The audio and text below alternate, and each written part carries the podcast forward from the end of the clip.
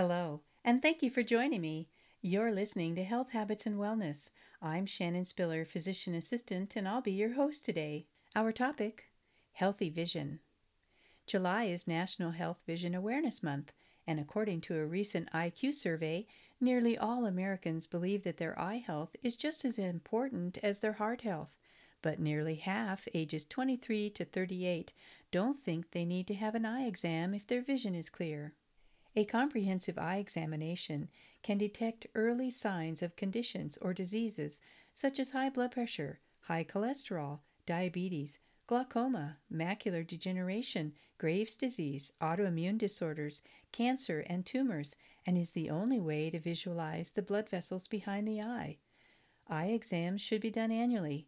Some eye conditions may require more frequent visits. Your ophthalmologist will let you know if you need to be seen more often.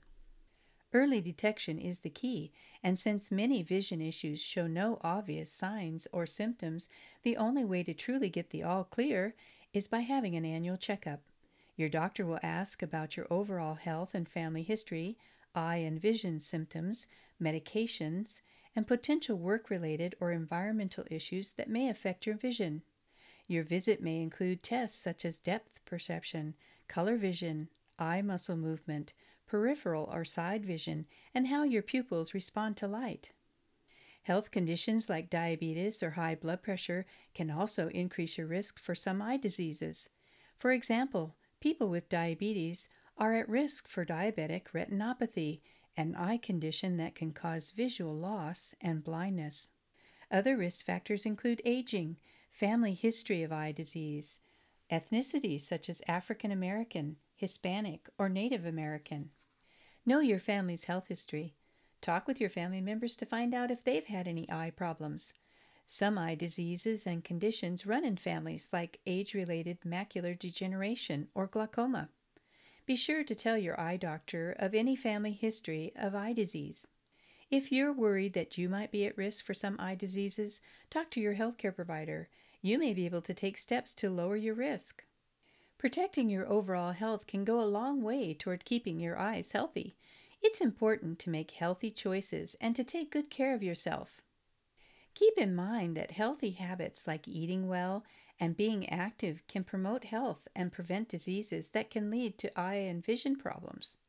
Along with whole grains, legumes, and low fat animal proteins, eating green leafy vegetables like kale, spinach, and collards, Foods high in omega 3 like salmon, flaxseed, walnuts, and soybeans, as well as eggs, nuts, beans, oranges, and other citrus fruits, make up a balanced diet providing protective nutrients for optimal eye health. Smoking is not only bad for your lungs, it can hurt your eyes. Smoking increases your risk for diseases like macular degeneration and cataracts and can harm the optic nerve. Protect your eyes from the sun by wearing sunglasses, even on a cloudy day. Be sure to look for sunglasses that block 99 to 100% of both the UVA and the UVB radiation.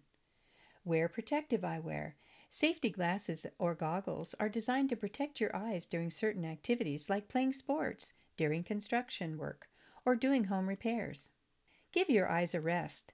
Looking at the computer and other electronic devices for a long time can tire out your eyes. Rest your eyes by taking a break every 20 minutes to look at something about 20 feet away for about 20 seconds. If you wear contacts, take steps to prevent infection. Always wash your hands before you put your contacts in or take them out. Be sure to disinfect your contact lenses and replace them regularly. Every day, you can take simple steps to keep your eyes healthy. What is keeping you from getting your annual eye exam during Healthy Vision Awareness Month?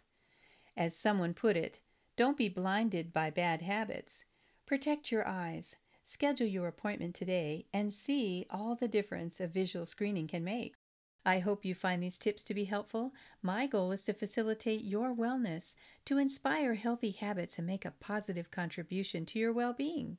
I look forward to partnering with you on your health and wellness journey. Until next time, you've been listening to Health Habits and Wellness.